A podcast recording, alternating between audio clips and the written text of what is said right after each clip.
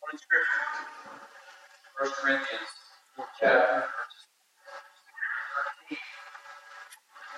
I've applied all these things to myself and apostles for your benefit, brothers, that you may learn by us not to go beyond what is written. That none of you be puffed up in favor of one against another. For who sees anything different than you?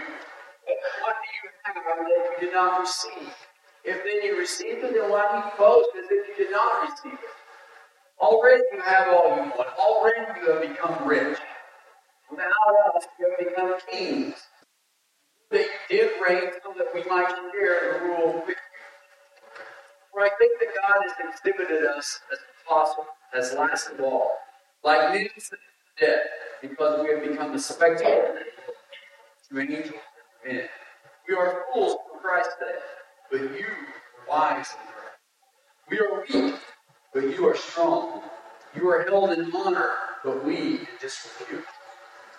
To the present hour we hunger and thirst. We are poorly fed and buffeted and homeless, and we labor working with our own hands. When we revile, we bless. When persecuted, we endure. When slandered, we entreat. We have become and are still like the scum of the world, the refuge of all things. Word of God. Let's pray. Most gracious God, Lord, we thank you for your word this morning. Father, we ask that you help us to understand Paul's words that he was conveying and writing to the Corinthian church. Lord, we pray that you enlighten our hearts and minds so that they may have application today in this time in which we live in this church and to each one of us as individuals. Lord, I pray that the words I speak be not of myself, but be of your spirit, and be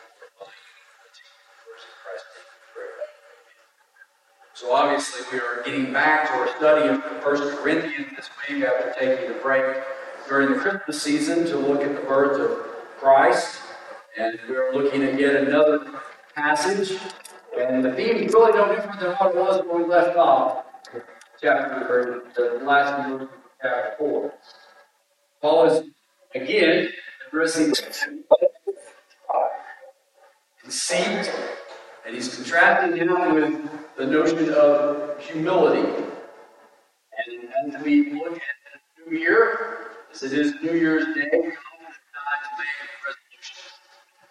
So I challenge us to look at this passage today and see how we can resolve to allow Him, allow God and His Spirit to change our hearts and this communion. And I ask us to look at the contrast we're going to be made and ask themselves, who do we look more like?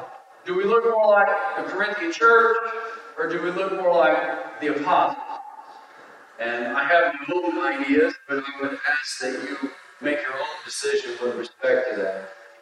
And we have seen Paul address this issue of pride and conceit, and he started it all the way back in chapter 1, at the very beginning of the study. And he really hasn't picked his foot off the gas the entire time. And we're in chapter 4, and we're going to see this notion continue to play out. It was very important to Paul as it was destroying the church at Corinth. He spent so much time on the topic because he understood that pride eats away at Christians to the point where they no longer have a relationship with God true Christian beat back by the grace of God the idea and notion of pride that seems to rear its ugly head so many times. The greatest Christian leaders throughout the Bible, Old Testament, New Testament, you pick, exhibited a great deal of humility in all areas of their lives. When Moses was asked by God to lead the people, Moses' response was, Who am I that I to go to Pharaoh and that I should bring the sons of Israel out of Egypt. Gideon in the book of Judges asked God, O Lord, how will I deliver Israel as my family is the least in Manasseh, and I am the youngest in my house? When John the Baptizer was about to baptize Jesus, he said, I have need of being baptized by you. I shouldn't be the one baptizing you. And then a little bit later, he said, I must decrease so that he should increase. Peter fell on his knees at Jesus' feet and said, Depart from me, for I am a sinful man. Paul claimed that he was the least among all the apostles and a sinner himself.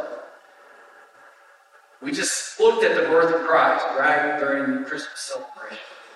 We saw that Almighty God, choosing to be born in the flesh, did not come to be born in a palace, but instead was born in a stable and was laid in a trough, a feeding trough. The greatest of all humility. Christ is the most perfect example of that humility. Perhaps no church that was ever written about in the New Testament exhibited more pride and conceit and arrogance than the church that we are studying being in Corinth. They claimed to be Christians, but in reality they acted and looked like the world. Now the problem. And unfortunately, it seems to be a problem for the church in today's society. Yes. They exalted their favorite leaders or teachers to the point where pride began to build up within them and it started splitting the church. It started destroying and decaying the church from the inside out. They had a group, and we've talked about this many times. They had a group that exalted Paul. I'm Paul. He's the best teacher. I follow Paul. And yet you had another faction that had the same thoughts and sentiments about Apollo. And there were even a third that had the same idea or notion about Cephas or Peter to a lesser extent. The two major groups, as we said, were Paul and Apollos. They were at each other.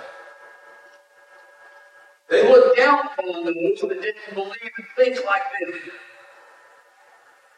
They looked at them as second class citizens. They were thought of as perhaps not being as smart as those that follow the unbelievers. Those that follow Paul didn't think those that followed Apollos was as intelligent as they were. Sort of sounds like a lot of what happens today in the political aspect. And that's sad. We have, at least these people were promoting and following Christian leaders, but now we have Christians that promote follow ungodly leaders and look down on other Christians because they disagree with them.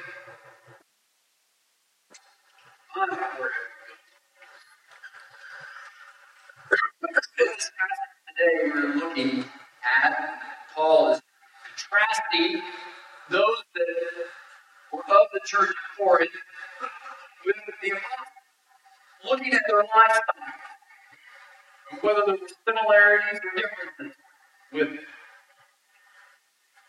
He's attempting to demonstrate what life should look like for all people live as Christians, as opposed to what life did look like for them as Christians, or what they claim to be Christians. And as I've said and alluded to, we must be careful not to think that this passage just applies to the Corinthian church in the first century. Pride is prevalent. Pride is everywhere, all the time. Pride is just as prevalent today, perhaps even more so. In our scenario and in our situation in day and time was for the Corinthians, the Corinthian church. So as we go through this, and we are standing at the beginning of a new year. I encourage us to think about this. We look forward into 2023. Make a concerted effort that our lives should look like true Christian lives and not like the lives of those that were in the Corinthian church. Verse 6, Paul writes, I have applied all these things to myself and Apollos for your benefit, brothers, that you may learn, that you may learn by us not to go beyond what is written. John, can you get that next slide? For some reason, I'm getting this slide.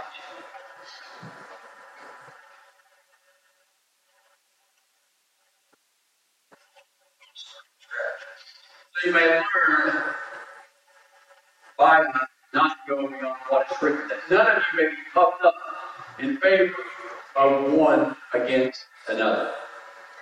So we have here Paul writing the church and says, I've applied all of these things to you. What are these things that he talked about? The things that we just went through at the end of chapter 3 and the beginning of chapter 4. If you recall, Paul referred to himself and Apollos as a mere servants. And he's just gone on a big lengthy discussion about how they are just servants. They're, they're just table waiters. They don't own anything. They're not responsible for anything. They're just serving God and serving each other. And that's the point that he was trying to fix it. And you recall one he talked about them being rowers in the belly of a ship. They were at the bottom of the belly of a ship. They weren't responsible for steering that ship. They didn't own that ship. They were just waiters, just laborers or servants to God and to other people. There was nothing that was within Paul or Apollos that was inherently worthy of the praise that they were given or had been given. Paul then wrote to them that you may learn not to go beyond what is written. I'm curious. He's telling don't go beyond what the Bible is teaching you and telling you with respect to honor or respect or admiration to your teachers. The Bible teaches us we are to respect, treat with dignity those that volunteer and do things for Christ. But he's saying, don't go Don't get caught up in making too much mere servants. Point he was wanting to make. The Christian life is full of tension keeping things in proper perspective, and this was no different. He wanted them to keep this idea or notion of esteem in tension. When esteem or esteem becomes too much, it becomes a stumbling block. It becomes a stumbling block to both sides. It becomes a stumbling block to those who are held in too high of esteem, as well as those who are giving that adoration or praise. To those who are held in too high of esteem or too much made of them, then they start to think that they deserve things. That's not the point of this passage, well. The point of this passage is this the opposite. When those who hold that leader in that high level of esteem and make too much of them, then they start taking an ownership that that's my guy or that's girl, and if you guys don't agree with me, then there's something wrong with you.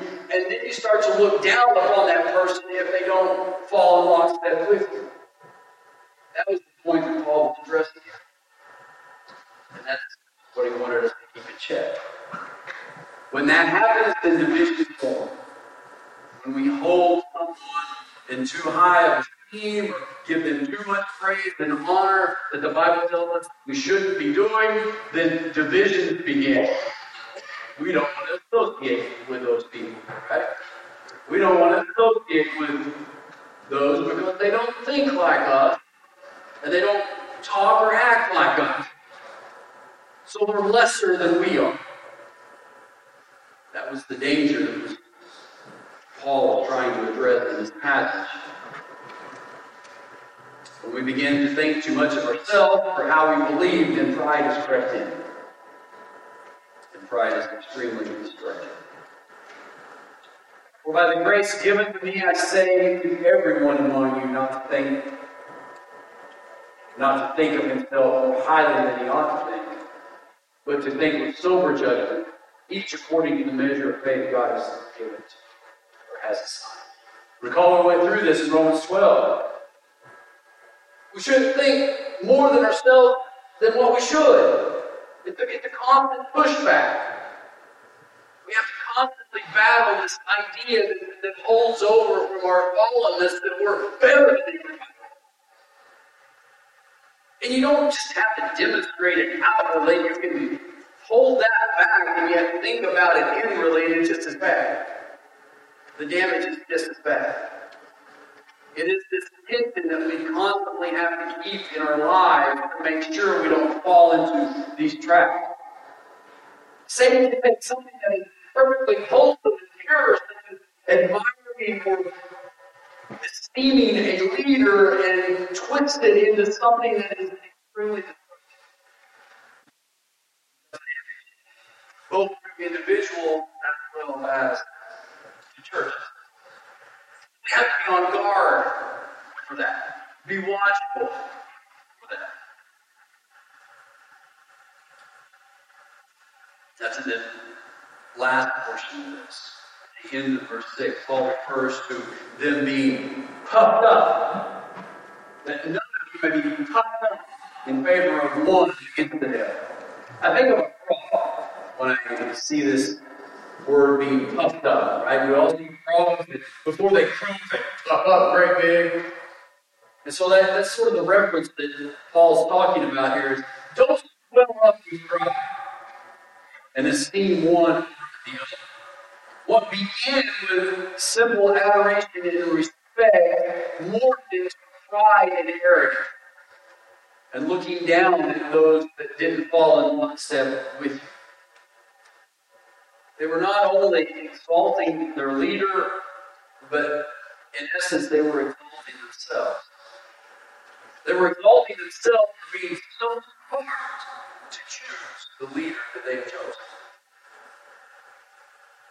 The Corinthians were puffed up, they were prideful, and boastful. Verse 7. For who sees anything different in you? What do you have that you did not receive?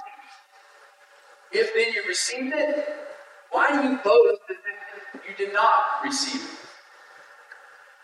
are you really any different than anyone else? Are you more special than those who don't think just like you think? Why are you all puffed up like frogs? What do you have that you didn't receive?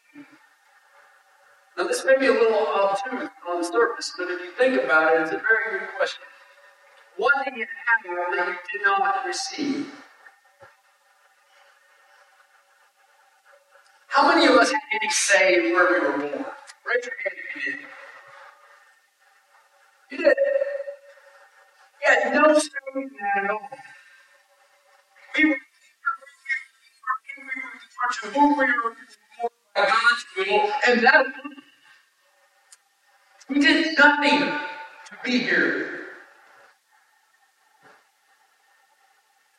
People will say, Well, I'm a self made man, or I'm a self made You're not. God's will, you were born to an Aboriginal tribe in Australia. A mud pie for your entire life. We deserve no glory for anything that we any place that we exist, or anything that happens. there is no such thing as a self-made person. God puts us where we are when He desires to put us there, pursuant to His will.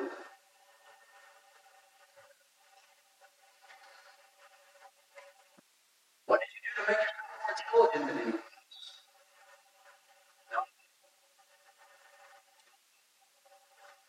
God alone bestows intelligence, intelligence to whomever He will.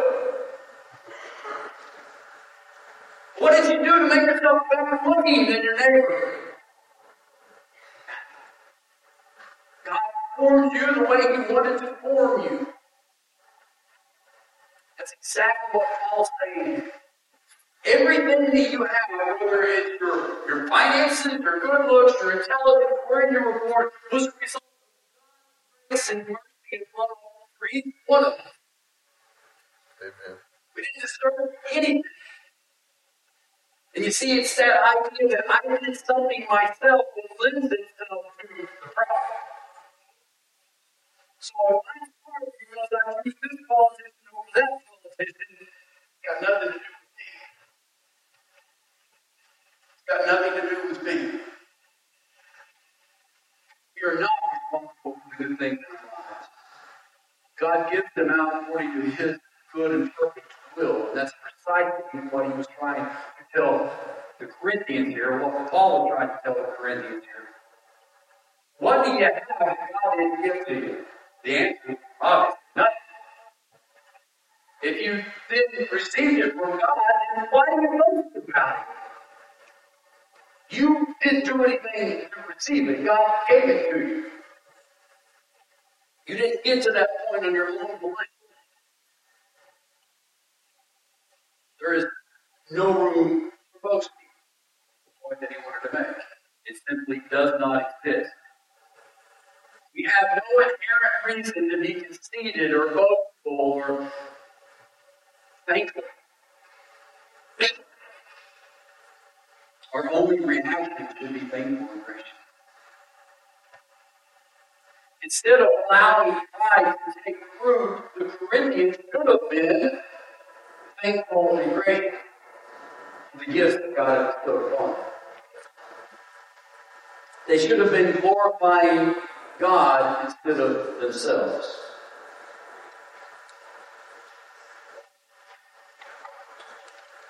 Verses 8 through 10.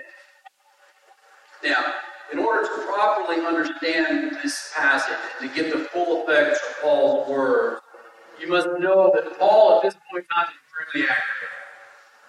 He has reached a crescendo in his patience for the Corinthians and their boastfulness, their arrogance, their conceit, and pride. He's basically letting them have it with both barrels. And so take that in mind, know how to through them. Already you have all you want. Already you have become rich. Without it, you have become kings. And would that you did reign so that you might share the rule, so that we might share the rule with you. For I think that God has exhibited us as like men to the dead, because we have become a spectacle to the world, to angels, and to men. We are fools Christ's sake. But you, Corinthians, you are wise in Christ. We are weak. But you, Corinthians, you are strong. You are held in honor. But we are held in disrepute. So you see that he uses sarcasm. And you all know, and probably all you say the opposite mean to make an effect, right? It's like if you haven't eaten in five days and your friend knows about it, you're like? And your response is like, no, I haven't eaten in five days. It reaches, the crescendo where merely saying, yeah, I'm hungry, isn't enough. You want to add to it. That's exactly what Paul's doing in Corinthians here. He's using sarcasm. He's making it, overemphasizing to make. He said, You all have everything that you want. You lack nothing. You're all rich. You become kings. In fact, you become kings and Christians without the apostle. You've reached the pinnacle on our wrath. That you did reign so that we might share the rule with you. You're acting as superior Christians. he's telling you. Have reached that level of superiority. Maybe we can obtain some of the scraps that fall off your feet.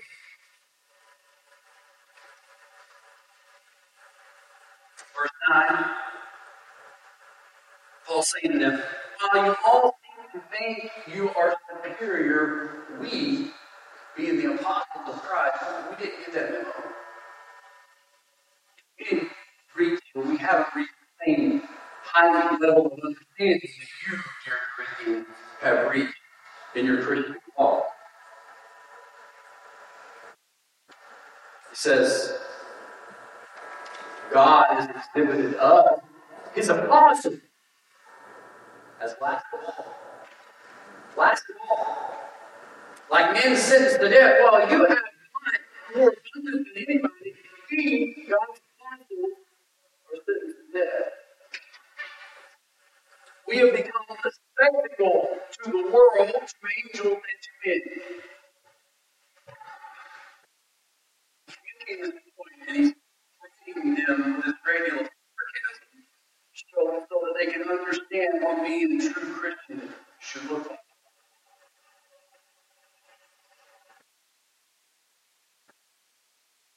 Verse 10 says, We are fools. We are fools for Christ's sake. But we being the apostles and are fools, you will be you're wise. You're wise. Aren't we? But you are you're strong. You want to be held in honor, but yet we are held in disrepute. And we're both supposed to be Christians.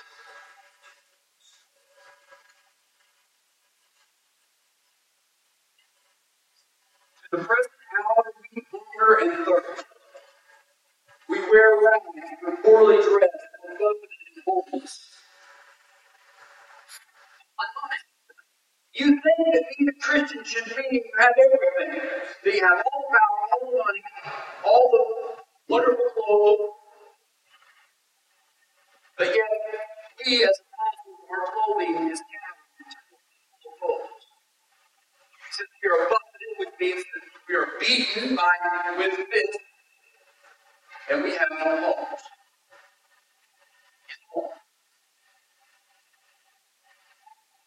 And we labor working with our hands. Now he throws that in there because in the Roman society and culture, it was looked down upon someone to work with their hands because they had slaves. So Paul's saying, you all act like you are everybody else. And here we are acting as slaves. We work with our hands. We're considered second class citizens while you all try to look like kings and be held in high esteem.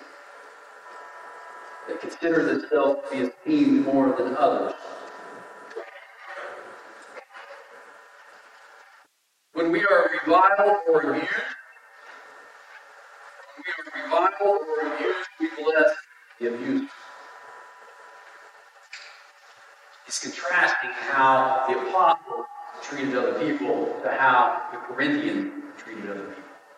When you're reviled, when someone abuses you, we them. What do you do? When you're a Christian, we endure it.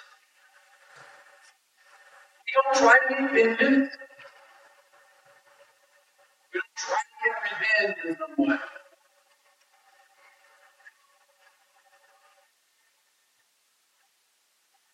When we are slandered for people saying bad things about us, Paul saying as apostles,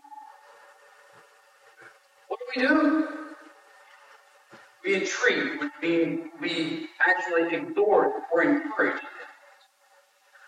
People say lies and hateful things about us, we give them encouragement. We show them respect and love as a response.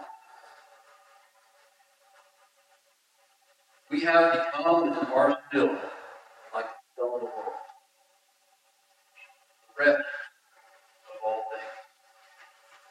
Paul paints pictures of the Christian life. We have the Corinthian church he's talking about, and the apostles portray true Christian walk. And he painted it with very vivid imagery. I think we can learn a lot by this contrast. We can learn a lot about what it really means to be a Christian, to walk the walk that the apostles walked It wasn't easy. It wasn't a lot of fun. The Corinthians wanted to take part in it, but they also wanted all the conveniences of the world. They wanted to say that they were a Christian and get that eternal life thing taken care of, but then they wanted everything else in the world. They didn't want something, didn't want anything. If somebody did them, they wouldn't get anything.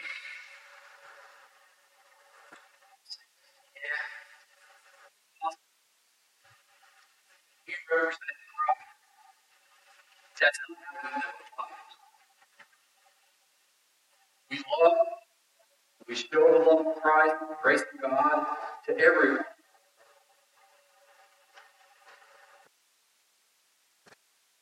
It is difficult. It isn't easy. The Bible doesn't claim that it's easy. I think that too many times we portray Christianity as easy. Religion, for lack of a better term, that we just check, check the box and move on. But Paul's very vivid in the words he uses to show us what it means to be a Christian. I think too often, because we live in this wonderful country in which we live, it's easy for us to view ourselves a lot like the Corinthians we don't get persecuted a lot coming to church on Sunday morning. Been the case. I mean, you take this 300 year respite out of here, and people die for following Christ. That's just the way it is. We are an exception to that general rule. But because we're part of that period, then we have a tendency to allow that pride to grow up inside us. The battle of pride and conceit is a real battle, and it can creep in when we least expect it. So, how do we guard that? How do we guard ourselves by maintaining or how do we guard ourselves from having the spirit of deceit or that spirit of pride? I believe it is maintaining the spirit of thankfulness and grace. Pride the direct opposition to thankfulness and grace. If you are prideful, you are not thankful to anybody else other than me. That's just the reality of God. If we are sincerely thankful to God and grateful for His gift, then pride gets rooted out. Because what that means is we understand and acknowledge that I'm not responsible for any good thing that happens to me, that that is only a gift of God. And when we can truly grasp that, then it keeps pride at bay. But what happens is part of our fallenness tends to glue itself to us, and even the most trivial things we sort start taking pride in because we think we're responsible for it, and it ends up being, look at me, I'm a pretty good guy because I did this, that, and the other.